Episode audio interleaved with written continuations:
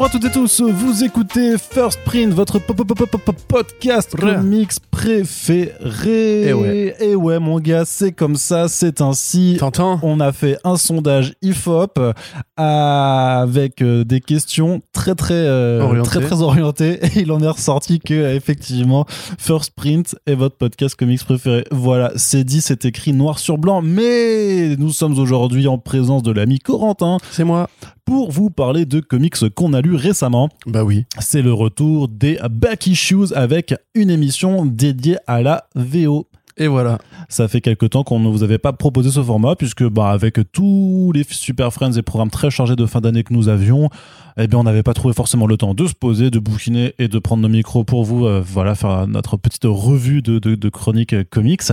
Mais voilà, c'est un début d'année relativement calme. Enfin, voilà, c'est le calme avant la tempête, hein, puisque bientôt, il y a plein de choses qui vont arriver. Et on a tous très hâte de vous proposer les podcasts qui vont venir dans les prochaines semaines.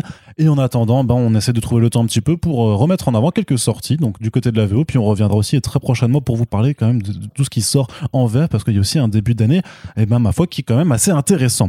Mais avant donc, un peu d'anglais. Do you speak English, Corentin? I do. Oh, that's very fine. Donc, allez, d'accord. Écoute, on va pouvoir le faire tout en anglais si tu veux, mais on va commencer à parler donc de comics qui sont sortis récemment avec le premier numéro abordé dans ce podcast qui est un certain Swamp Thing Green Hell de Jeff Lemire et Doug Mahnke. Donc une nouvelle sortie dans le DC Black Label, qui est donc le label autorisant de DC Comics, c'est-à-dire que généralement ils appellent un auteur, lui font tu veux un truc carte blanche et tu fais ça en 3 numéros en série limitée et avec un format de luxe, et après l'auteur il fait oh oui j'ai bien envie de faire ça, est-ce que je peux faire Batman? Et sauf que pour cette fois, ce n'est pas Batman qui a été choisi comme personnage. Exactement. C'est donc Swamp Thing, la créature du marais par Jeff Lemire, qui s'était illustré quand même, on va dire, dans les premières années. Aussi, c'est vrai. Hein. Oui, mais il s'est illustré lui-même. Royal City, ça s'appelle. C'est vachement bien. Alors, c'est effectivement... Attends, jeu de mots. Ouais. Mais du coup, c'était... T'as vu comment c'est gênant quand quelqu'un fait un jeu de mots pourri en face de toi et que t'es obligé de réagir? T'as vu? Tu vois mon quotidien, Arnaud? Ouais, mais c'est pas tellement ton quotidien parce qu'on se voit pas tous les jours non plus, donc je pense que tu exagères un petit peu la situation. Mais c'était illustré à l'époque. Ce que je voulais dire, c'est que Jeff Lemire s'était illustré dans ses premières années chez DC Comics avec superbe run de Swamp Thing avec un superbe run de Animal Man qui était fait en parallèle avec le Swamp Thing de Scott Snyder. Tout à fait. Il y avait eu donc un crossover Rotworld en fait, et les deux auteurs avaient développé bien mis en avant toute cette mythologie autour des trois forces qui régissent le vivant et le mort, enfin la nécrose. Oui, la nécrose, oui. Donc c'est la VF officielle, je crois. C'est The Rot. Le vivant et le non-vivant. Donc sur Terre, on a donc le Red qui est le règne animal, le Green pour le règne végétal, et donc The Rot qui est le règne du monde mort, de la pourriture, de la nécrose. Et en fait, les trois interagissent ensemble pour maintenir une forme d'équilibre et de statu quo, qui est celui que l'on connaît actuellement. Sauf que dans Green Hell, en fait, on est dans un futur plus ou moins lointain et qui est un peu un décalque, une projection de notre présent où en fait, l'humanité a quand même fait beaucoup trop de conneries. La crise climatique, elle s'est accélérée et du coup, on vit dans des villes un peu nulles et le règne animal et le règne végétal sont quand même en difficulté, tout simplement. Et donc, une décision va être prise, c'est il faut buter l'espèce humaine. Ce qui, en soi, est une décision plutôt compréhensible. De la part du vivant, oui. De la part du vivant, voilà. C'est vraiment une illustration de la nature va décider c'est Mère Nature qui corrige un peu l'erreur que représente l'espèce humaine et ses actions sur la Terre. Sauf que, qui va avoir la tâche de détruire l'humanité? Et bien du coup ils font un pif collégramme bourré ratatam et c'est donc le Green puisqu'en fait la nécrose veut pas s'en occuper, le Red dit qu'il peut pas s'occuper des humains parce que ça fait partie du vivant, il peut pas, et donc c'est au Green de s'en occuper. Donc le Green recrute un nouvel avatar du Green pour décimer l'humanité. Et donc grosso modo les prémices de ça, c'est que le Swamp Thing original va peut-être devoir lutter contre son propre parlement, on va dire, pour protéger l'humanité qui pourtant ne le mérite pas. C'est un peu la proposition, le pitch de départ de ce Swamp Thing Green Hell. Qu'en as-tu pensé, très cher Corentin ? Je vais pas être très surprenant, j'ai adoré. Il est pas surprenant du tout. Je suis pas surprenant, je suis très prévisible par rapport à Swamp Thing, Jeff Lemire et l'Apocalypse. Moi, en général, tu vois, c'est mon dada, tout ça. Ça a un peu coché le bingo de tes attentes. Ouais. Enfin, on parlera d'autres titres qui ont coché le bingo de mes attentes dans cette sélection, mais effectivement, je pense que Green Hell, si on doit dire ce qui est de bien de récemment, je pense que c'est une des meilleures lectures qu'il y ait actuellement, même pour Jeff Lemire, je trouve, parce que de ce qu'il a fait récemment, il y avait quelques trucs qui étaient vraiment bien, mais on est toujours un peu dans le cycle. On l'a déjà dit à plusieurs reprises, la saga familiale qui l'obsède, le fait d'être parent, même dans Killer Smile, c'était déjà ça avec un père, ses enfants, et en interview, il expliquait la peur qu'il avait, lui, de voir ses enfants grandir, être confrontés à la violence du monde des adultes, et comment lui, justement, ça pouvait lui créer des crises d'angoisse et tout. Même on voyait Mr. Smiles, qui était encore une fois une projection du Joker dans le monde de l'enfance. Ouais. Donc c'est toujours un peu comme ça les routines de Jeff Lemire. Macebook aussi, qui était clairement, littéralement, parce que c'était un père qui a perdu sa fille et qui est. Macebook, on dirait un algorithme qui a créé, genre, en digérant toute l'histoire de Jeff Lemire et un truc comme. C'est l'algo Jeff. C'est ça. Et même récemment, Sweet Tooth the Return, qui était bien, mais qui n'était pas non plus. C'était bien. C'était un bonus sympa. Ouais. C'était pas extraordinaire. C'était une conclusion. C'était un épilogue. C'était littéralement un bonus parce que ça ne remet pas en question ce qui s'est passé avant. C'est juste, si on devait faire une suite, voilà ce que ce serait, etc. Que là, quand même, le revoir faire, comme tu dis, du Swamp Thing, mais taper dans la ligne dark, comme on disait à l'époque, la ligne sombre de DC Comics avec ces super-héros qui flirtent avec l'horreur, qui flirtent avec des thèmes plus ésotériques, qui, moi, représentent tout ce que j'aimais quand j'ai commencé à lire des comics de super-héros. Avec Vertigo, avec l'extraordinaire run d'Animal Man de l'époque, de Morrison, de Milligan, etc. Là, on est vraiment là-dedans, au sens où c'est une histoire qui est assez désespérée. Alors, il commence avec ses thèmes de prédilection, c'est-à-dire qu'on a un père et sa fille, voilà, donc il est dans ses petits chaussons. Et en fait, toute l'histoire bascule dès le moment où, justement, les parlements commencent à se parler entre eux. Et cette planche, où on a le cadavre d'une mouette qui parle avec l'herbe, qui parle avec les mouches qui viennent, c'est trop bien, d'énormes zooms.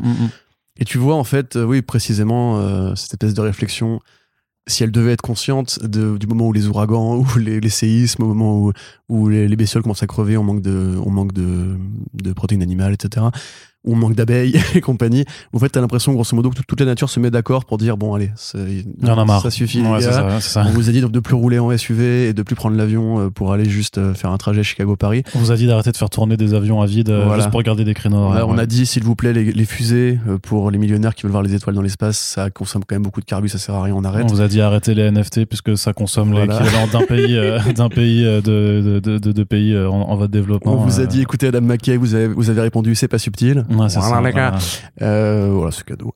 Et comment on en profite pour un peu se décharger de pas mal de trucs qui nous énervent. Et finalement, voilà, c'est une série, comme je l'avais dit quand on avait parlé dans un front page de Mobilis de Nemo, enfin Mobilis de Point Nemo de Juni Ba, qui va arriver cette année, plus tard. C'est une histoire qui en fait ne s'embarrasse plus à essayer d'imaginer un monde futuriste qui aurait réussi à triompher du réchauffement climatique. Là, on parle vraiment du fait que l'eau monte chaque année, qu'il n'y a plus de réserve de nourriture. C'est très désespéré, hein. Il y a peu d'espoir à l'horizon pour l'humanité. C'est quand même très post-apocalyptique. Complètement. Oui, mais même côté Walking Dead avec le côté l'homme est un loup pour l'homme, les brigands qui viennent choper les réserves de nourriture des gens, etc. Et effectivement, l'allégorie du Swamp Thing qui redevient un truc écolo, ce qui avait déjà été le cas dans le Swamp Thing Future State de Ramvi et McParkins, je crois que c'était déjà McParkins, qui était génial, déjà où t'avais en plus ce côté à l'écolone qui a toujours été au croisement entre être un homme c'est quoi, être un membre du vivant de la nature c'est quoi, et comment moi je vais devoir essayer d'être une sorte d'entre-deux pour que ces créatures-là se comprennent entre elles. Là, ça revient. Il y a un caméo. Il y a un personnage qui apparaît en fin de numéro qui me fait extrêmement plaisir. Bah, bien sûr. Ouais. Voilà. Même, je trouve que Mahnke est plutôt en forme, parce que Mahnke, il est quand même connu pour ses gueules pas possibles avec ses yeux exorbités et tout. Là, il fait un vrai effort, je trouve, pour casser un peu sa dynamique de trait. Alors, ça aide qu'on n'est pas dans un truc de super-héros. Du coup, tout le monde n'est pas surgonflé, hypertrophié. Ouais. Les personnages sont vraiment plus humains. Alors, il y a quelques scènes où on reconnaît ses yeux très brillants, ses yeux de psychopathe qu'il fait à chaque fois. Mais dans l'ensemble, c'est quand même plutôt bien dessiné. Le plan avec l'île, il est super agréable. La créature elle-même, elle est assez monstrueuse. Il a bien réussi à faire, tout en étant assez classique, un Swamp Thing qui est justement assez bestial. Ouais, et puis il y a on va vous le dire, hein, sans spoiler, mais il y a quand même des passages extrêmement violents pour court. Enfin, c'est super graphique et c'est très d'horreur. C'est trop bien en fait. Enfin, franchement, non, mais c'est Arnaud aime beaucoup la violence, faut savoir. Oui, non, mais j'aime beaucoup l'horreur. Et en vrai, bah, moi, ça m'a quand même rappelé aux grandes heures, justement, de Rotworld, du Animal Man, de Lemire et du Something de Snyder, où c'était quand même très horrifique à l'époque pour une publication finale d'un éditeur mainstream. Et donc là, forcément, on est dans le Black Label, donc il y a voilà, ces cartes blanches un peu sur ce genre de thématique. En tout cas, sur la violence, ça l'a toujours été.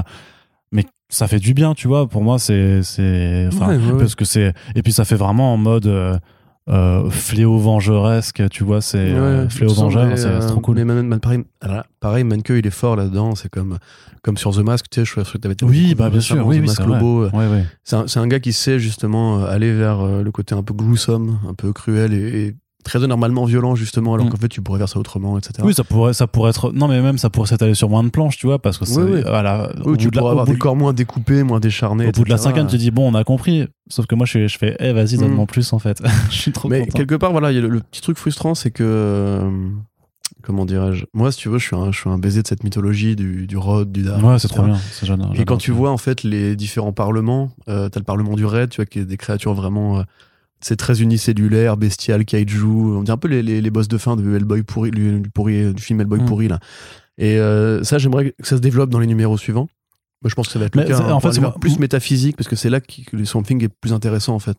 Ouais, c'est ce que je me suis fait à la réflexion quand même au sortir du premier numéro, parce que j'étais quand même très enthousiaste. Et puis après, je me suis rappelé que c'est une série en 3 numéros, comme quasiment tous les produits en fait du Black Label. Et c'est là que je me suis dit non, mais ce qui est quand même dommage au final avec les titres du Black Label, c'est que ouais, c'est quand même trop limité à un format, bah oui. Et j'ai quand même peur, même si j'ai kiffé cette première lecture, j'ai peur que ça aille pas très très loin en fait, et qu'on se limite après à une forme d'affrontement grosso modo entre deux entités, tu vois. Et bah, si on devait parier, c'est numéro 2 il bastonne le Swamp Thing, numéro 3 il va voir le Parlement, il leur dit l'humanité finalement ils sont pas si mal, et puis laissez les crever tranquilles. Et je sais pas, espérons que ça ne finisse pas là-dedans. Non, moi en fait c'est vraiment justement un des grands défis des auteurs modernes quand ils se positionnent sur ces sujets-là, c'est et qu'est-ce qu'on fait maintenant qu'on a dit en fait qu'il y avait l'amour, qu'il y avait tous ces machins-là, etc. Ok, bon, on a compris, en fait, l'être humain n'est pas que une sale race d'enfoirés démoniaques qui mérite l'apocalypse, parce qu'il y a des gamins qui sont sympas et qui jouent au ballon dans la rue, mais une fois que t'as posé cette espèce d'allégorie... Non, mais tu sais que ces gamins qui jouent au ballon dans la rue, 10 ans après... c'est des futurs électeurs de Zemmour, bah, je suis d'accord avec toi. Non, je veux dire, ils se mettent au NFT, tu vois. Mais... Oui, c'est vrai. Aussi, oui. Bah ouais, mais après, à la limite, je préfère... Enfin, tu vois, franchement, voter, franchement. Alors, tu préfères voter Zemmour ou faire des NFT? Franchement, c'est chaud. Non, quand même, je préfère faire des NFT, personnellement. Tu vois, sur l'échelle de la connerie, t'as 11 sur 20, t'as 11 sur 10 pour le Zemmour et t'as 7,5 sur 10 pour le NFT, tu vois. Et un peu au-dessus, t'as les fans de Hermitage. Ah non, je rigole. Je plaisante, je vous aime bien, évidemment. Mais ce que je voulais dire, non, mais tu vois, voilà, c'est le côté, tu vois, c'est comme dans le cinquième élément. Tu te souviens, il y a ce moment où la météorite arrive sur la Terre et le personnage principal qui jouait par Mila Jovovich, elle a vu dans l'histoire humaine les nazis, la colonisation, tout ça, tout le truc affreux qu'a fait l'humanité. Et elle se dit, mais à quoi bon, je vais les sauver, etc. Et puis à la fin, ils se font un bisou. Mais il y a l'amour aussi, c'est pas mal, l'amour, et hop, on va... Bah, voilà. C'est le cinquième élément, justement. Exactement. Mais il y en a marre, en fait, de cette espèce de conclusion facile en mode l'humanité peut être sauvée parce que finalement, on est quand même des gens sympas, etc. C'est comme dans Eternals, hein. Exactement, ouais, complètement. Et à la fin, t'as envie de te dire, est-ce qu'il y a des auteurs qui vont, justement, c'est là que j'aime bien, moi, dans le look-up, sans vous spoiler ce qui se passe, c'est que c'est pas si facile que ça. Tu peux pas juste te dire, ouais, un coup de baguette magique et c'est bon, on a résolu le réchauffement climatique. C'est un débat qui est beaucoup plus large que ça. Et je pense que les artistes ont une responsabilité. Tu sais, c'est, je crois que c'était Alan Moore qui avait dit ça. Si Charlie Brooker ne voulait pas que le Premier ministre d'Angleterre couche avec un cochon, il l'aurait pas écrit dans Black Mirror. Parce que quand t'écris un truc, il y a toujours une notion prophétique de, tu montres aux gens une voie à suivre, tu montres aux gens que cette réalité-là est possible dans un imaginaire. Et après, il faut qu'ils recoupent pour y arriver. Donc là, quand tu commences Green Hell, tu te dis, ouais, ok, je vois très bien, effectivement, la réalité dans laquelle ça se passe. Et maintenant, quelle solution le scénariste va trouver à ce problème-là? Quelle perspective il nous donne? Quel monde il nous fait imaginer? Si c'est juste ou un combat de kaiju de Swamp Thing, moi ça me va déjà pas mal, tu vois, je suis content. Mais par rapport justement aux questions qui sont posées là-dedans sur le côté l'humanité a vraiment fouc-toupe, peut-être qu'il est temps d'aller un peu plus loin que juste ouais mais regarde il y a la gamine, elle est cool et tout. Parce que si c'est juste ça, effectivement je vais être un peu déçu. Mais quand même, très beau démarrage, ouais. Très beau Mahnke, franchement les détails sur le bras de Swamp Thing, tu vois, où il te fait vraiment... De toute façon Swamp Thing c'est tellement du porno pour les bons dessinateurs, ça c'est le moment où tu peux vraiment t'amuser, créer... faire des trucs géniaux. Enfin, moi, je suis content, vraiment. Ouais, non, vraiment très, très, très, très bonne sortie. J'aime bien voir Jeff Lemire qui fait pas que du père-fils. du orphelin par an.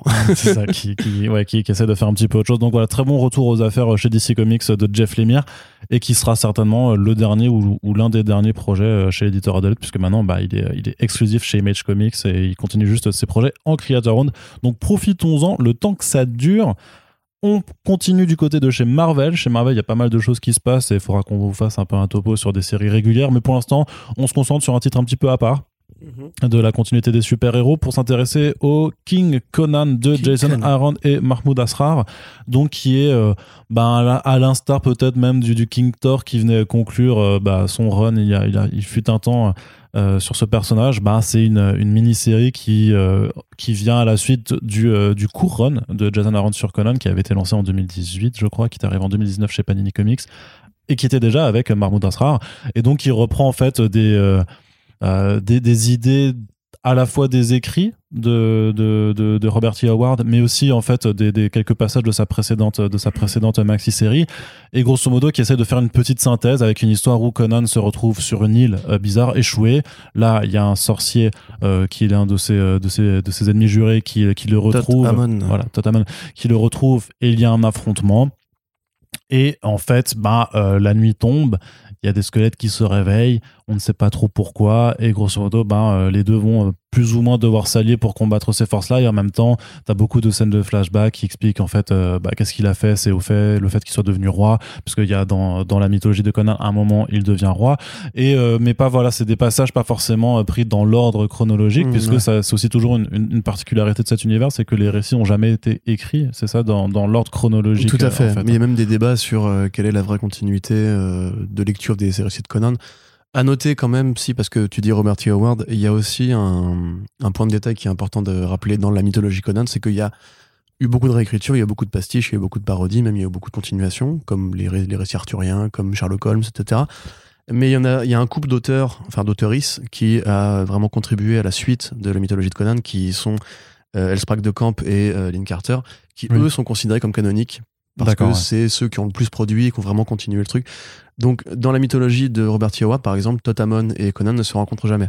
D'accord. Donc, c'est le premier vilain de la première nouvelle, mais il est en arrière-plan, un peu comme Moriarty, et on apprend plus tard qu'il revient, mais il n'est pas présent physiquement. C'est ce qu'évoque Asrar, qui lui, Aaron, qui se réfère plutôt à Robert E. Howard pour écrire, et qui va au-delà de ce que Howard avait. Oui, c'est ça. En fait, il extrapole des idées qu'il a pu retrouver dans ses textes. Parce que dans la fin de la saga de Howard, si je ne dis pas de bêtises, encore une fois, on n'est pas des cononovores, des connaisseurs, non. Des connoisseurs, des conanseurs, ouais, je sais pas. Il y a un truc à faire. Ouais. Parce que le fils de Conan s'appelle Con, donc quelque part, il y a peut-être un truc à faire. Avec d'autres blagues à faire. Donc, a priori, dans la fin du run de Howard, dans la fin canonique, chronologique, Conan, qui est devenu roi de Aquilonia, qui donc règne, fait un gosse, fait la guerre aux Pictes, etc., finit par s'emmerder, he grows weary of the throne, et il part à l'ouest pour aller, les États-Unis, pour aller explorer les terres qui n'ont jamais été explorées jusqu'ici, en imaginant qu'il y a un continent secret, etc. Donc là, quand l'histoire démarre, son bateau s'est échoué, a coulé, et lui s'échoue sur une île peuplée de morts vivants. Il va croiser Thoth-Amon, ce qui a très peu de sens par rapport à ce qui se passe.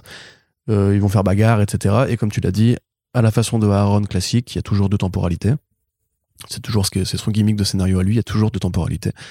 Même dans l'Évangile, il y a deux temporalités, Il fait d'un côté les souvenirs de Conan, c'est même trois temporalités, parce qu'il fait d'un côté les souvenirs de Conan qui sont des pages pleines, qui sont juste écrits comme des couvertures de numéros, en fait, quelque part, et c'est là que Asrar se colorise tout seul, parce que sinon le reste du temps c'est Matt Wilson, je crois. Ouais, c'est Matt Wilson, ouais. Ouais, et pour ceux les meilleures pages, de toute façon, c'est celles où il se colorise tout seul, Asrar, qui sont vraiment super belles. Elles sont ouf, quoi. Enfin, même il y a des designs de créatures et de monstres qui sont. Les bestioles à tête d'araignée, les nanas nubiennes, je sais pas exactement à quoi ça fait référence, parce que, encore une fois, j'ai pas tout lu, mais tu sens qu'il a des moments qu'il a vraiment pris dans la bibliothèque de Conan et tout. Des jolies petites peintures, je pense que les planches originales doivent être complètement ouf. Elles sont merveilleuses, je m'étouffe tellement c'est merveilleux.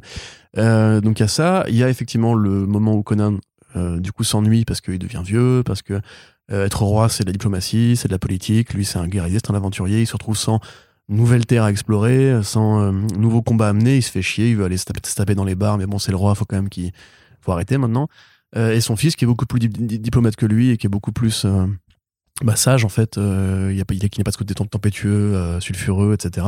Bah, Conan est un peu déçu parce qu'il se dit mais quelque part j'ai un peu élevé un gosse de riche, il sait pas lui se taper, il n'a pas été faire la guerre comme moi, etc. Donc peut-être qu'en fait il n'est pas fait pour être comment le boomer. Ouais, non, mais clairement. Alors j'ai vu beaucoup de commentaires parce qu'il y a déjà eu en fait plusieurs essais sur le monde du roi Conan. C'est pas du tout la première série qui s'appelle King Conan, hein. Il y a déjà eu la trilogie de alors c'était Thomas Giurello et Timothy Turton, je crois, un truc comme ça chez Dark Horse. Donc c'est trois séries qui racontent justement l'âge vieux de Conan, mais qui imagine qu'il ne part pas de Aquilonia. Il est juste vieux, il est barbe blanche et tout. Il continue à être très très fort, etc. Mais voilà. T'avais Roy Thomas qui avait fait une série King Conan qui justement parle plus de son règne à Aquilonia et comment il élève son fils, etc. Et pour beaucoup de fans, en fait, l'écriture de Aaron, et c'est vieux, hein, c'est très vieux comme critique, c'est dès les débuts. Beaucoup de gens trouvent, on va dire, que Aaron écrit un peu Conan comme le barbare de Nahal Buck. C'est-à-dire, grosso modo, il veut juste boire, baiser et se taper. Et il n'a pas du tout ce côté grand, ce côté intérieur, ce côté... En fait, il est beaucoup plus malin qu'il n'y paraît. Là, effectivement, Conan, c'est une bête. Hein, c'est une bête qui maintenant vit en cage et qui, donc, veut retrouver le goût du terrain. Donc, c'est pas mal. C'est pas mal écrit, c'est bien dialogué. Effectivement, le problème, c'est que c'est toujours un peu... en anglais, on dirait One Note, tu vois, c'est-à-dire que c'est toujours un peu le même ton. C'est Aaron, vraiment, il écrit toujours Conan de la même façon. On dirait qu'il n'a pas du tout évolué depuis le début, il n'a pas du tout pris maturité. Mais quelque part, ça fait de la continuité aussi, tu vois. Ça reste une forme d'écriture un peu en certaine cohérence. Voilà, oui, non, mais c'est cohérent, c'est sûr. Après, je te dis, le problème, c'est que tu as l'impression d'avoir déjà lu ça, alors qu'à la limite, le Thor, quand même, King Thor, c'était vraiment l'accomplissement d'une très très longue route. Thor Odinson qui avait eu une famille, qui avait eu une descendance, qui était tombé vraiment fou amoureux de Jane Foster. T'avais le combat final, etc. Là, ça fait vraiment plus en fait.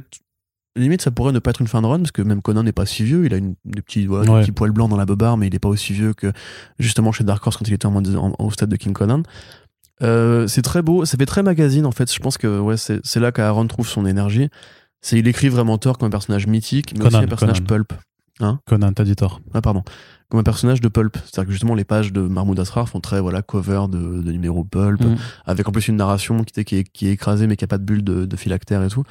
T'as évidemment la vilaine qui apparaît à la fin du 2 et qui vraiment fait très déjà Taurus, qui fait très.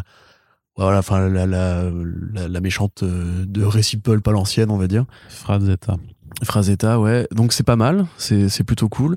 Je suis pas renversé encore. Non, je suis pas renversé encore. Donc là, il y a deux mini-numéros qui sont sortis de King Thor. Et c'est ça, c'est plutôt efficace, mais effectivement, c'est pas plus renversant. Après, franchement, je trouve que Jason Aaron, depuis quelques années, dans le mainstream, c'est quand même plus du tout ce que c'était. Ce que c'était, ouais.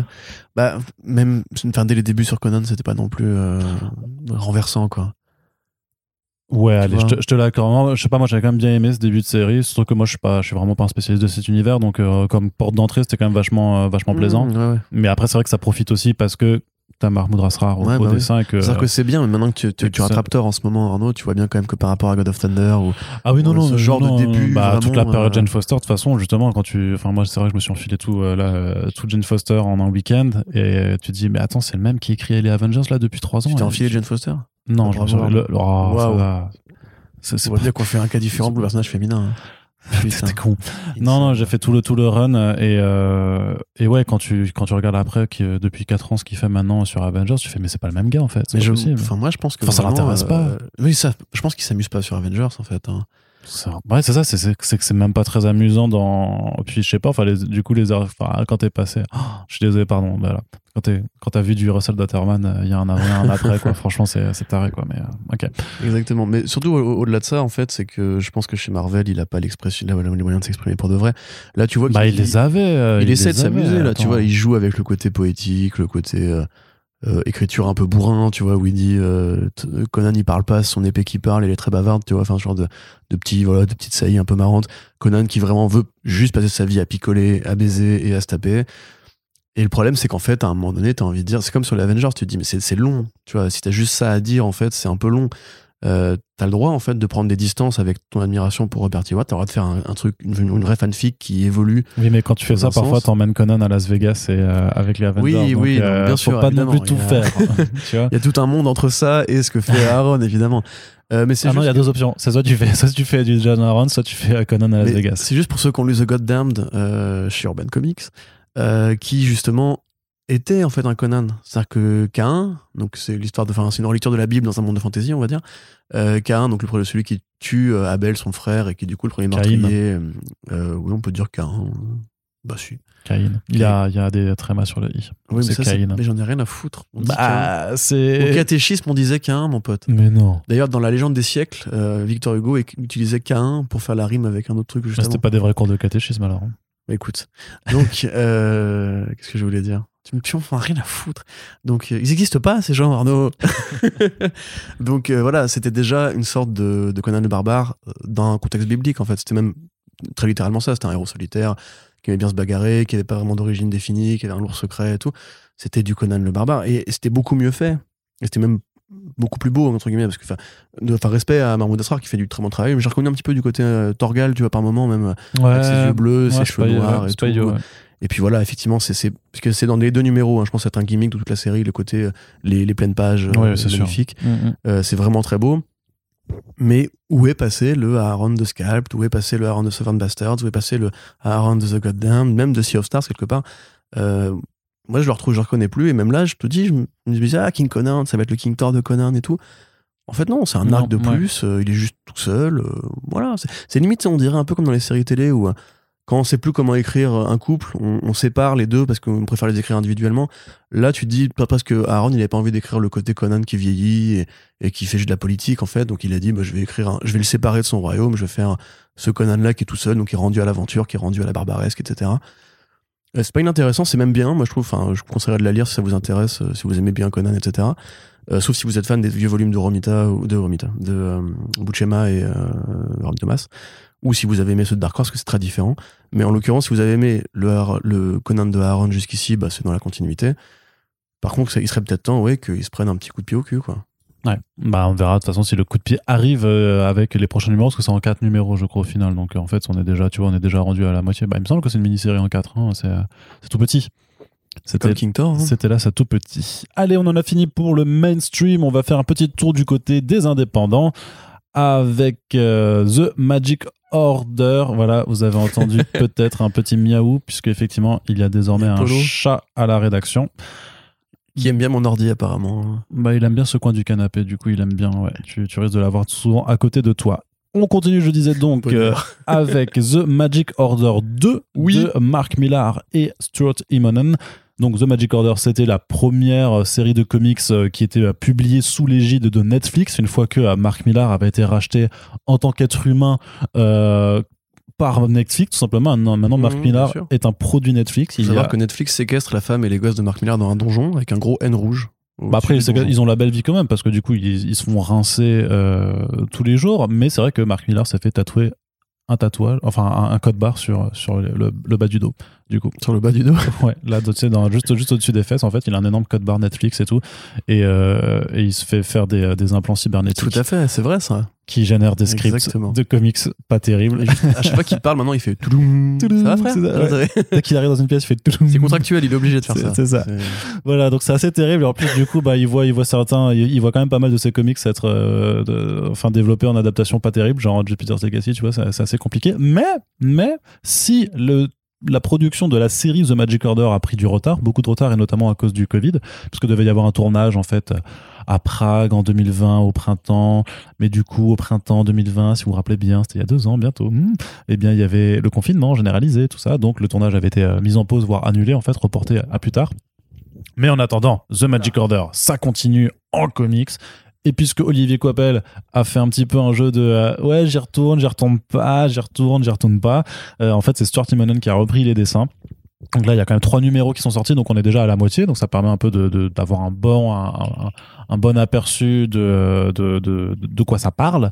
Et grosso modo, bah, ce que tu disais un petit peu quand on préparait le podcast, quand on entend, c'est que c'est un peu une guerre de mafia, mais avec des magiciens. Ah bah complètement. Bah, dès le numéro 1, tu vois, en fait, t'as le cousin du daron qui arrive, qui est vraiment dessiné comme James Gandolfini ou Joe Pesci, enfin c'est vraiment cette insertion. Oui, mais bah littéralement.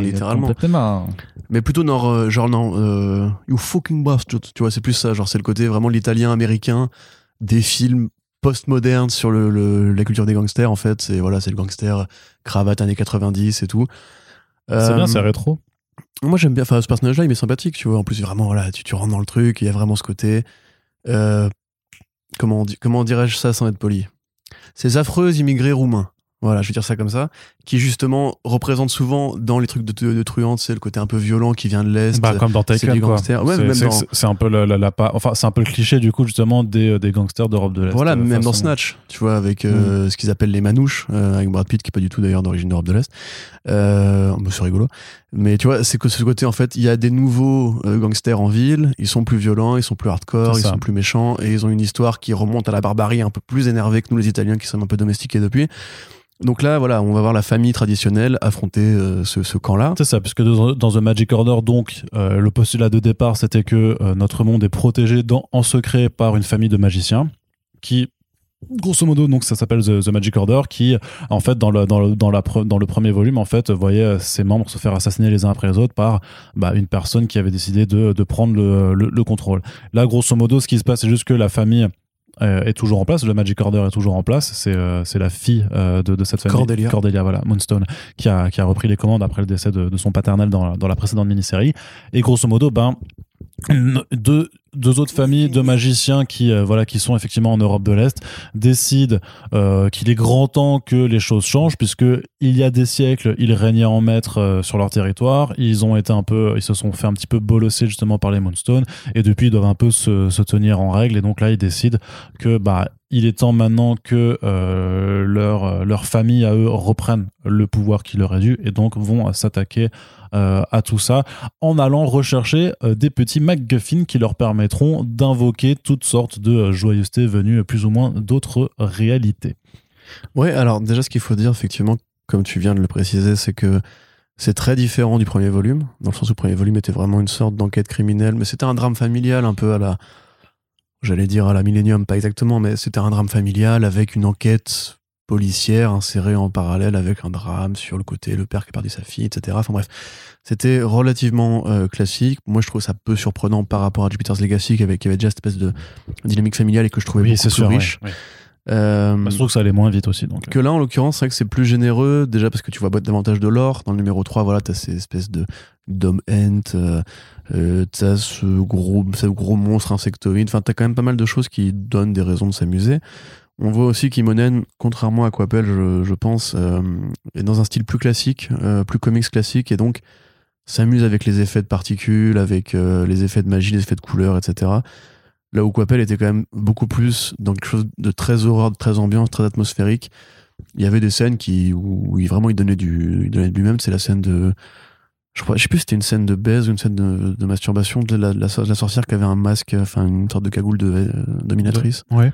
Tu vois cette scène-là ? Oui. Là, on n'est plus du tout là-dedans. On n'est plus dans un côté vraiment sinueux. On n'est plus dans un côté... angoissant, on est vraiment dans un blockbuster. Il y a des grosses bagarres et tout. C'est plutôt cool. Non, mais c'est plutôt cool. C'est pas une critique. Je trouve que Millar s'en sort mieux dans cette écriture-là parce qu'en fait, il sait faire depuis très longtemps.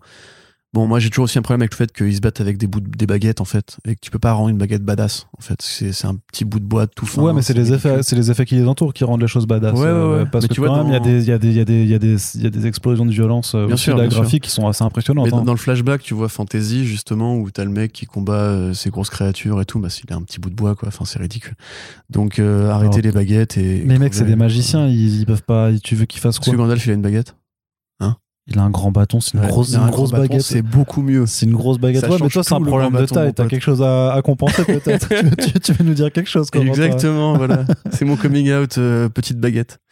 Donc, ouais, sinon, alors au niveau de la gauche, je trouve ça un peu faiblard. Il y a quelques bonnes idées dans les dialogues. Et toujours, c'est la petite énergie un peu brutale de Mark Millar qui... Voilà, quand il fait que l'héroïne va coucher avec un gars, elle lui dit t'as bien 18 ans, un petit, tu vois, c'est des petites vannes toujours un peu crasseuses. Ça les reste de comment il écrivait avant, tu vois, parce qu'il écrit plus du tout avec le côté coke, pipe, enfin tout ce côté vraiment très MTV qu'il avait à une époque. Il s'est calmé depuis. Ah, il s'est complètement calmé. C'est comme au début de je suis un hors sujet de Sharky the Bounty Hunter, où tu sais il y a Sharky qui couche avec une jeune femme qui a des prothèses cybernétiques, et en fait lui il en fait une allégorie justement sur la transition, et tu dis c'est pas mal, ça fait un peu punk et tout, ça fait un peu métal hurlant, etc., pourquoi pas. Et après le reste de l'histoire est très convenu, très basique. Là en l'occurrence, vu que c'est une suite, j'ai pas lu beaucoup des autres suites qu'il a fait, genre Merde, c'est pas Second Coming, American Jesus 2, je l'ai pas lu par exemple, mais là en l'occurrence je trouve qu'il est plus libre que sur le premier volume, tu vois. Il y a pas ce côté on veut faire une série Netflix, il y a pas ce côté pourtant c'est le cas, mais après voilà, le projet avance plus vite que l'adaptation clairement, donc peut-être qu'il a un peu les mains libres, et surtout qu'il a plus besoin de réintroduire l'univers. Ouais, c'est ça, il y a plus besoin d'avoir cet effet numéro 1 qui va être la mort, et en l'occurrence ça donne un truc qui est plus classique, plus blockbuster, mais plus agréable aussi, je trouve. Puis il y a des personnages qui sont quand même assez stylés, enfin genre le côté justement un peu la madrée roumaine, ouais, qui a quand même des pouvoirs, enfin la scène qui permet d'introduire ses pouvoirs, ouais, au parc, qui est ultra gratos, tu vois, mais qui est vachement bien pour le coup, qui donne bien le ton, pour le coup ramène à ce Millar un peu énervé qui hésite pas à avoir voilà ça pour le coup, le truc de la violence, il l'a jamais perdu. Ouais, c'est ça. Le côté de la gratuité de la mort, Kick-Ass 2, rappelez-vous. C'était il y a quelques temps déjà, Kick-Ass 2 aussi. Donc, Jupiter's Legacy, c'était aussi assez violent, hein. Enfin, il y a toujours eu ce côté violent, mais ouais, non, dans l'ensemble, on est pas trop mal. Ça ferait un bon film de fantasy urbaine, comme tu dis. Tu me disais que c'était un peu raciste, ton point de vue. Bah oui, bah je trouve que la façon, enfin, ça reste un Écossais qui écrit des personnages d'Europe de l'Est de façon un peu... voilà, ça répond quand même à vachement de clichés, donc bon, faut garder ça en tête quand même, tu vois, c'est que ça fait très... Ouais, c'est ça fait très cliché, je pense, sur les peuples de ces pays-là, quoi. Ouais, mais bon, c'est un trope, quoi, tu vois, c'est... Ouais. C'est triste à dire, mais... Non, mais par rapport à l'adaptation, enfin, parce que je pense qu'il y a quand même toujours ce schéma-là chez Netflix, faut bien se dire que clairement, si c'est adapté, ça va finir vraiment... en Taken avec des pouvoirs magiques, hein, limite tu vois, enfin, ou ce genre de choses là, tu vois, avec vraiment voilà les bad guys d'Europe de l'Est, et tous des brutes en survêt chauve qui viennent de quartiers très très pauvres, avec des tatouages, tu vois, c'est qui veulent dire les trucs en prison, quoi. C'est quand même ultra cliché, et ça, ouais, mais les promesses de l'ombre, t'aimes bien. Oui, tu vois, et c'est pareil. non, mais bien sûr, mais faut juste en avoir conscience. Non, mais je suis d'accord avec toi, mais après, voilà, c'est comme à une époque, on écrivait les vilains russes dans les films d'espionnage. Ouais, mais après, j'ai envie de dire que les Américains, par rapport aux Russes, ils ont toujours pas compris. Regarde Black Widow. Hein. Regarde Yelena qui parle toujours avec cet affreux accent nul. What do you mean, Arnaud? Ouais, c'est ça. Non, il y a un moment, faut arrêter. Non, mais je te dis, en fait, je pense qu'eux, ils se disent qu'ils ont un passe-droit par rapport à ça, parce que la guerre froide n'a jamais vraiment été résolue. Et que il y a toujours effectivement ce côté un peu sanguin dans la culture russe, on va dire. Après, faut leur reconnaître comment ils sont badass, tu vois. Et que... Ouais. De toute façon, le côté survêt, tatouage, gangster avec un accent comme ça, c'est toujours un truc que tu vois dans tellement de fiction, quoi. Mm. Moi, à force, je fais même plus gaffe. Je devrais, parce que c'est pas cool quand même. Voilà, justement. Merci Arnaud d'avoir soulevé ce problème. De rien. Lanceur d'alerte. Tu parles. Allez, Corentin, on continue du côté des indés et toujours chez Image Comics. D'ailleurs, on va rester chez Image Comics pour ce Back Issues avec des nouveautés. Là, on va s'intéresser à des nouveautés d'artistes qui grimpent, en fait, voilà, dont les noms sont clairement à retenir pour les prochaines années à venir. Et donc, on commence avec Rain, le premier numéro donc de cette adaptation d'une nouvelle de Joe Hill, le créateur de Lock and Key et le fils de Stephen King, qui est donc adapté par Chris M. Booher. C'est ça le nom de l'auteur? Oui, alors continue, je vais te retrouver ça tout de suite. Donc ça au scénario, et je m'excuse si je me suis trompé de nom. Et David M. Booher, pas Booker du coup. Voilà, ok, Booher. Okay. Non, bof quand même. Voilà, j'aime bien, moi. Et au dessin, donc, c'est la dessinatrice anglaise Zoe Thorogood, qui donc dont on vous avait déjà parlé plusieurs fois, puisque elle a fait un premier roman graphique donc dans les yeux de Billy Scott, qui arrive prochainement en VF chez Babel Edition, et qui a été très remarqué lors de sa sortie en Angleterre, et qui fait en fait que c'est une artiste voilà qui a, je crois, 23 ans, qui est vraiment déjà extrêmement talentueuse, et qui s'est fait remarquer par tous les grands pontes de l'industrie américaine après la sortie de cet album, puisque donc voilà, elle a quand même, elle signe une mini-série dans un label qui est monté par Ashley Wood. Elle est en train de travailler pour un autre projet chez Marvel. Elle l'a laissé entendre sur ses réseaux il y a pas longtemps, on sait même pas ce que c'est, donc voilà, elle est direct dans la cour des grands. Et donc on va s'intéresser donc à ce premier numéro, qui grosso modo est très introductif et en fait expose juste le principe de Rain, qui est donc en fait une ville, enfin même une région qui est touchée par une pluie, qui en fait littéralement c'est des éclats de cristal. Voilà, des éclats de cristal qui tuent tous ceux qui ne sont pas abrités.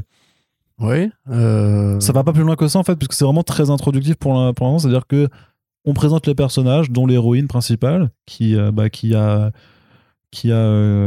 une copine. Oui. Et la pluie tombe. Yolanda. Et ça fait plein de gens qui meurent. Et, ouais, c'est vrai ça. Et on ne sait pas trop vers où ça va aller. Enfin, moi, j'ai pas lu la nouvelle, donc je ne peux vraiment. Je suis spoil. Bah non, je ne veux pas que tu me spoil. Okay. Mais voilà le premier numéro, grosso modo. Oui, tout à fait. Alors, c'est, comme tu l'as dit, un numéro d'introduction de Nouvelle Imprint, puisque Image Comics partait dans l'idée de laisser des créateurs faire leur propre petite tambouille avec chacun des capitanas de différents projets, avec différents artistes. 6IJ, d'ailleurs, j'ai vérifié, ça veut simplement dire, en fait, des connexions de choses qui se ressemblent. Voilà, c'est comme ça que Ashley Wood, corresponding things, c'est comme ça que Ashley Wood le décrit. Donc ça veut simplement dire que voilà, il y a une connexion entre les artistes et les éditeurs. En tout cas, voilà, c'est passionnant d'avoir trop choisi un nom aussi compliqué juste pour dire ça, mais c'est pas grave parce que c'est Ashley Wood et qu'il est très fort. D'ailleurs, on oublie de le dire, mais il y a aussi une des premières pages, un premier aperçu de son propre petit essai ensuite, ouais. Unnamed. Alors rien du tout pour se mettre sous la dent. Hein, en l'occurrence, c'est vraiment rien, il y a rien. Rain effectivement reconnaît. Alors c'est comment dire? Si vous avez lu par exemple Basketful of Heads, et d'ailleurs probablement que vous l'avez lu si vous nous écoutez, si vous avez lu Plunge, vous voyez après comment écrit Joe Hill en général, c'est-à-dire que c'est un scénariste qui a un ton très classique, très hollywoodien, très Hollywood années 80-90 Amblin, dans lequel va s'insinuer une sorte de noirceur grandissante. Quelque part, c'est normal, c'est le fils de Stephen King. Donc forcément, il a dû prendre un peu de son écriture. Voilà, pareil, très, très accessible immédiatement, des personnages très vite identifiés. Là, on a le petit quartier sympa où tout le monde se connaît. On a le gamin trop mignon et l'héroïne qui est un peu la grande sœur d'adoption de ce gamin trop mignon, comme tu l'as vu dans des tonnes de films, dans des tonnes de séries, dans des tonnes de bouquins. T'as donc la romance lesbienne entre ces deux personnages-là qui est évoquée vraiment telle quelle, puisqu'on t'explique bien qu'il y a un propos par rapport au coming out, par rapport aux parents qui acceptent ou qui n'acceptent pas.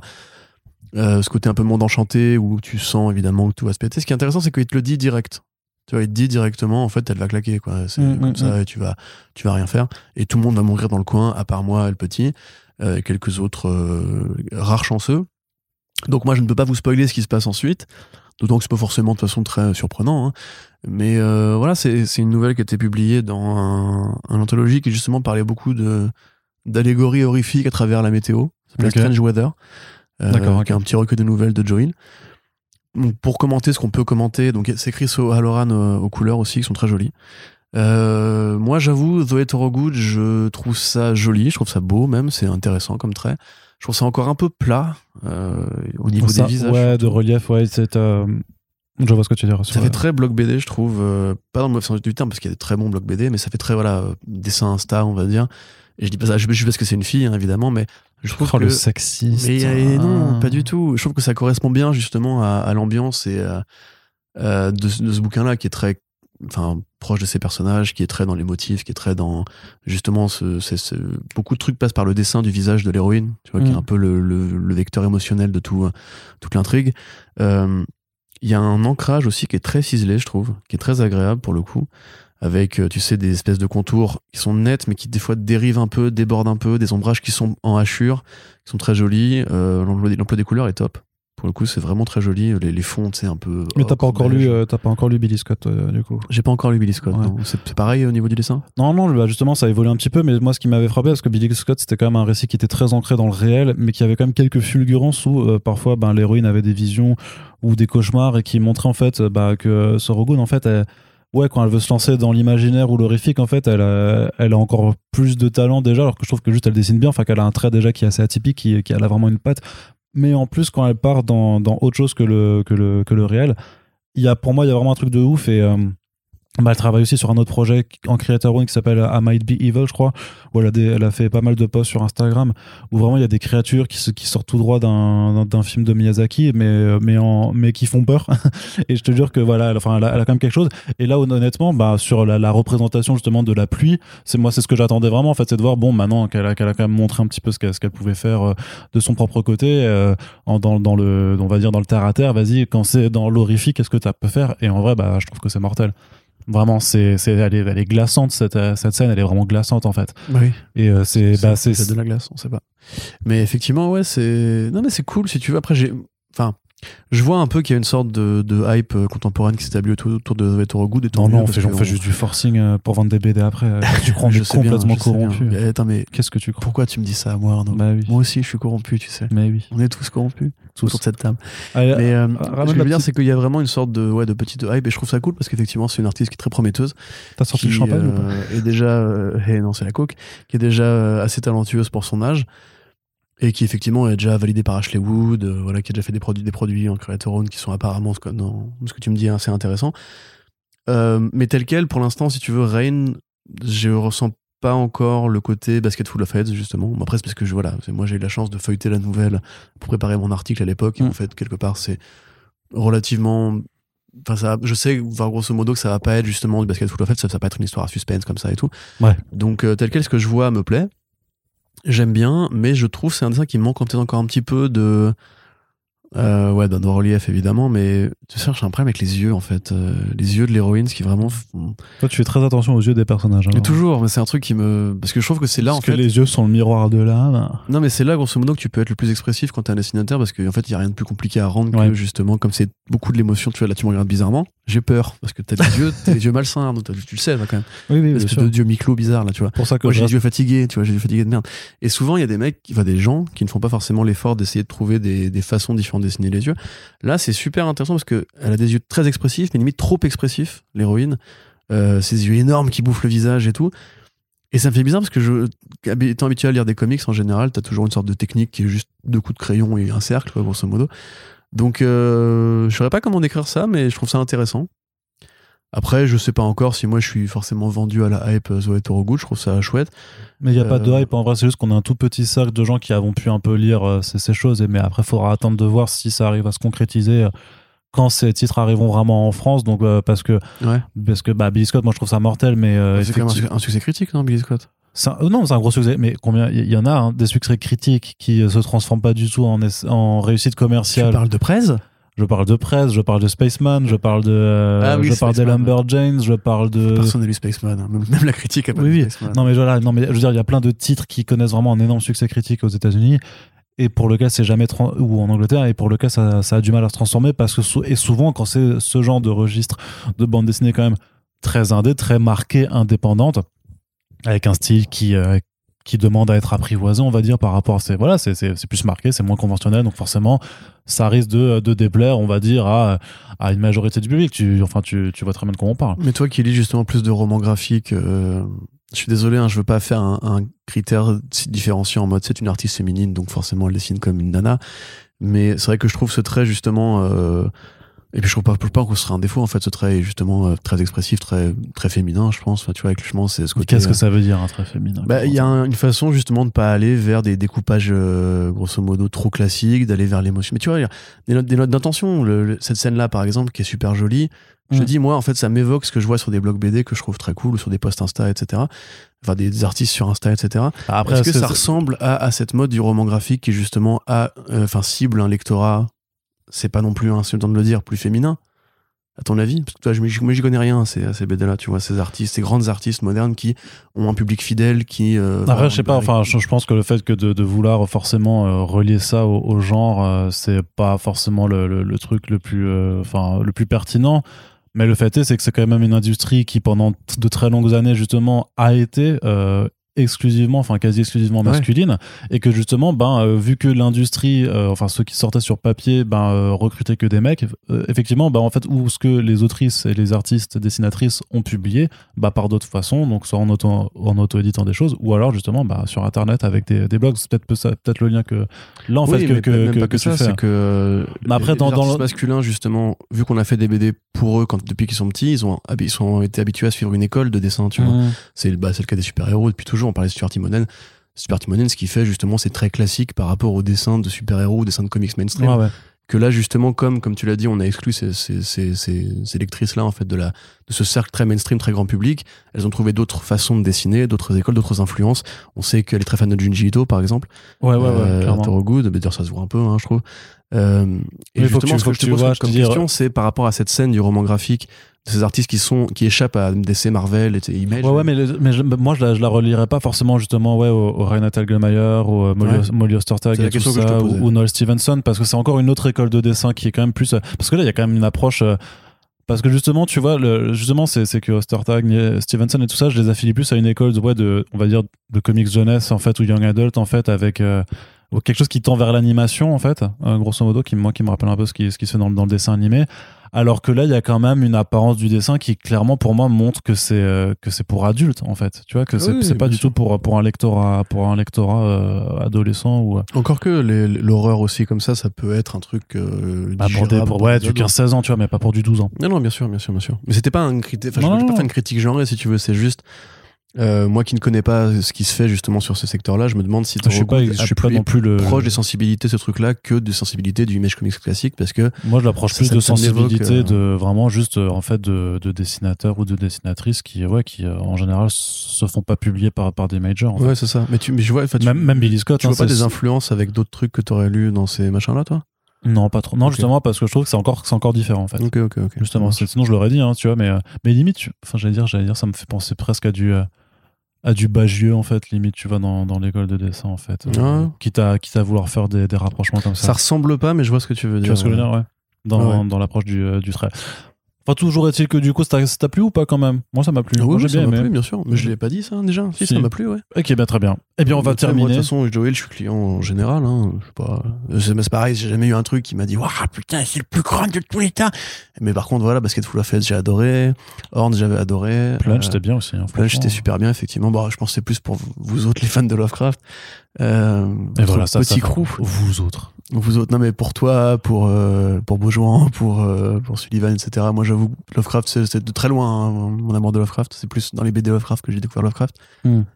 Longue phrase. Mais ouais, non, c'est cool. Et puis voilà, donc rapidement quand même pour Unnamed, donc la BD d'Ashley Wood sur un vampire. Voilà, c'est aussi simple que ça, qui quitte Copenhague pour aller à Londres. On voit rien du tout, à part voilà, juste du très beau Ashley Wood, comme d'habitude. A priori, ce serait une sorte de vampire à la Nosferatu. Ce sera son projet à lui pour démarrer la série. C'est quand même très beau, ça. On dirait un peu Grant Morrison. Parce que c'est un personnage chauve. Donc, ouais, moi je suis. Pour l'instant, de ce qu'on voit de CCJ, ça a l'air quand même assez ambitieux. Ouais. Et effectivement, le fait simplement qu'Ashley Wood justement aille donner du travail à Thorogood dans un éditeur qu'on pourrait considérer comme mainstream pour faire de l'horreur avec Joe Hill, c'est effectivement que demande le peuple, hein, j'ai envie de dire, Arnaud. Tout simplement. T'es d'accord? Oui. C'est cool ça. Et donc on va conclure. Allez. Avec le dernier titre abordé. Et j'ai envie de pousser un petit cocorico, puisque ça nous vient d'un artiste auteur français. Pousse-le, vas-y. Donc, non, je vais pas faire ça au micro, Corentin. Les gens ont une belle vie, passent très certainement une bonne journée. Ils ont pas envie que je la leur gâche avec une imitation de coq. Monkey Meat, donc nouvelle mini-série anthologique de Juni Ba, donc qui est auteur dessinateur français et qui a déjà publié Jelaya chez TKO, donc c'est un petit roman graphique, et donc là qui revient avec un projet très expérimental qui s'appelle donc Monkey Meat, qui s'intéresse à la Monkey Meat Factory qui est placée sur la Monkey Meat Island, donc une énorme corporation qui a trouvé l'opulence et la richesse en vendant de la viande de singe en canette, enfin en conserve, et qui grosso modo, enfin on nous présente juste en fait cette vision complètement satirique de l'entreprise à la fois capitaliste, totalitaire aussi, qui contrôle tout, de tout ce qui se passe, qui veut absolument pas qu'on s'intéresse vraiment aux coulisses de son entreprise, et puis qui littéralement va jusqu'à pomper l'âme de ses employés pour en faire des produits après. Donc j'en dis pas plus, mais il faut vraiment le prendre au sens très littéral, premier degré du terme. C'est complètement barré. Je sais pas trop vers où ça va au sortir de ce premier numéro, mais par contre il y a une envie juste de défouloir un petit peu à la fois sur ce que ça dit sur un peu, on va dire la vision peut-être un peu caricaturale, mais de l'entreprise toute puissante, et aussi même graphiquement, voilà, il y a plein, c'est très expérimental, c'est un trait vraiment très atypique là aussi. Mais ça mêle le dessin avec quelques explosions graphiques et des fausses pubs, de la façon dont ça parle en fait au lecteur de façon très propagandiste et tout. Il y a quelque chose d'un peu Starship Troopers aussi là-dedans, et qui est super super amusante en fait. Donc je trouve que on s'amuse bien.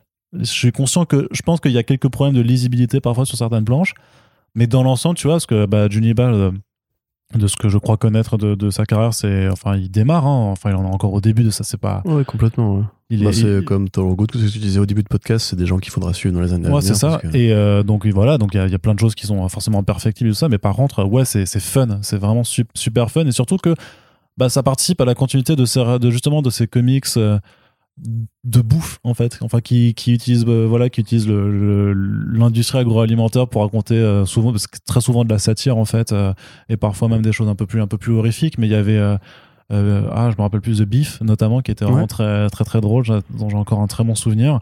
Et donc ça, je trouve que ça s'inscrit un petit peu dans voilà, dans ce genre de la registre, dystopie alimentaire.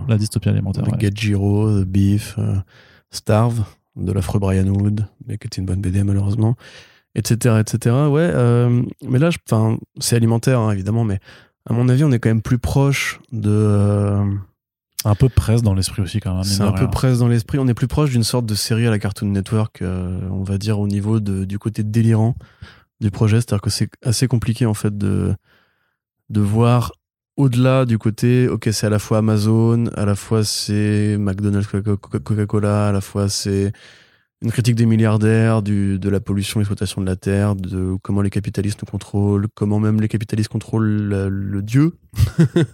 À un moment donné, ça va par là. Il y a un côté aussi un peu charlie à chocolaterie, dans le process industriel complètement absurde et innommable de l'usine de bouffe qui, en fait, échappe complètement aux lois de la nature. Hein. Donc c'est pas mal en fait. Moi c'est vraiment un plaisir graphique hein, avant d'être un plaisir scénaristique. Parce que j'avoue que comme toi, j'ai un peu du mal à comprendre où ça va. J'y vois du Tartakovsky aussi un peu dans l'utilisation des contours, l'utilisation de comment dire, des arrière-plans et des décors en général, et aussi voilà du côté très anguleux et très coloré. C'est comme tu sais Haku dans Samurai Jack, tu vois, il y a un petit peu cette énergie là aussi. Maintenant ouais effectivement c'est un peu le foutoir. On sent effectivement que Juni Ba on est un peu au début de sa carrière. Si j'ai vu beaucoup de très bons retours critiques hein, qui justement disent que c'est tellement bizarre, tellement peuplé d'énergie et qui voient les mêmes références justement à la Roald Dahl et tout, que finalement ça leur va très bien. Moi j'admets qu'en fait quelque part j'étais un peu enthousiasmé parce que récemment il parlait justement du projet Nemo où le synopsis m'envoyait du rêve. Là quelque part déjà j'étais pas au courant que c'était une anthologie, donc tu découvres le numéro, tu dis ouais ok pourquoi pas. Donc ça va être les habitants en fait de la Monkey Meat Island simplement de numéro en numéro. Mais ça va tellement loin très vite en fait que t'as l'impression qu'il veut tout dire, qu'il veut tout mettre ensemble, tu vois, à la fois capitalisme, agroalimentaire, destruction de la terre, les salauds de patrons, puis le côté même le côté religieux qui est enfin complètement taré quoi. Ouais bah oui, il y a littéralement Dieu dans la BD hein, c'est... Mais ça c'est à la limite c'est un côté un peu provoque que je trouve cool parce que comme il se moque de limite, tu vois très bien qu'en fait c'est complètement punk, mais au sens premier, c'est-à-dire que c'est punk, mais c'est aussi désordonné, tu vois. C'est parce que la musique punk était connue pour être désaccordée, pour être vraiment pas forcément très agréable à l'oreille, mais elle voulait juste casser et tout. Et puis dans les concerts, bah voilà, ils pètent leur guitare et ils balancent des pintes de bière à la gueule de leur public. C'est ça. Du coup, c'est un bon projet, mais de ce que j'avais lu de Jelia, c'était plus construit quand même. Ouais. Là vraiment, voilà, c'est juste un petit délire qui s'autorise avec justement la chance d'être anthologique. Il peut se faire plaisir, je pense, en amont. Ouais, je pense que ça peut aborder des registres assez différents d'un numéro à l'autre. Il faudra avoir la confirmation avec le numéro 2, mais j'ai l'impression que le 2, tu vois, va pas du tout être dans le même délire. Ouais, non, je suis sûr. Enfin, j'en suis sûr, pardon, etc. Effectivement. Oh là là, je m'embrouille dans les pensées. Donc, c'est pas mal. C'est pas mal, en tout cas, c'est beau. Et tout à l'heure, je disais, effectivement, le côté Juni Ba qui se positionne très vite sur les thèmes politiques, très vite sur des thèmes d'actualité.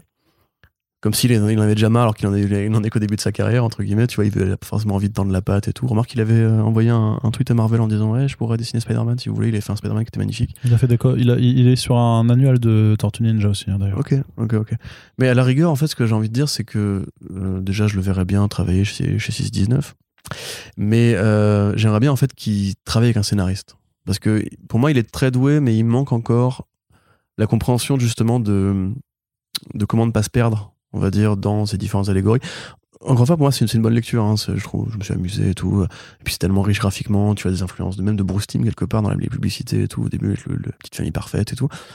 Ça fait très dessin animé, ça fait très, vraiment, ça fait très Cartoon Network, Bonne Époque, le Dexter, Johnny Bravo, etc.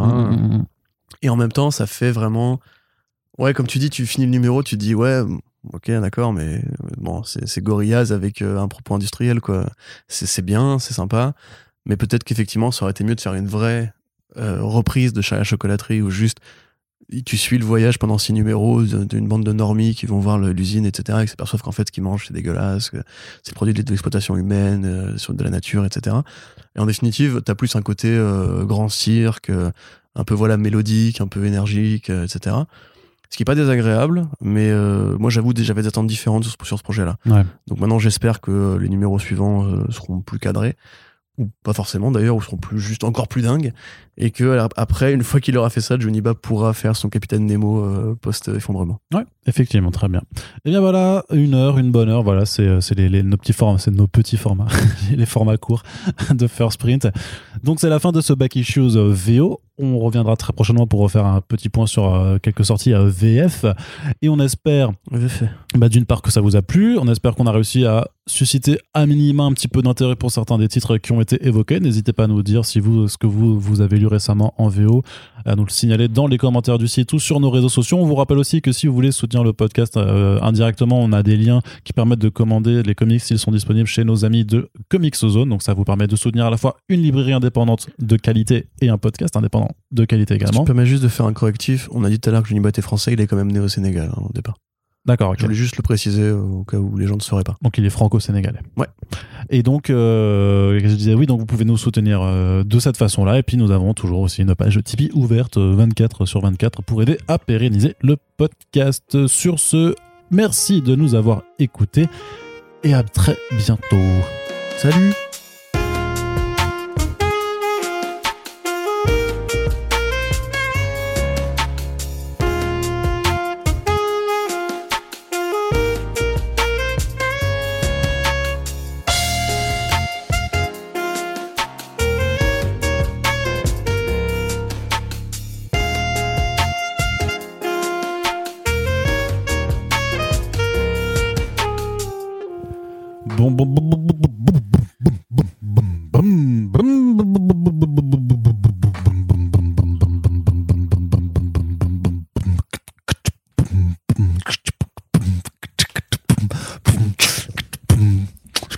Yo.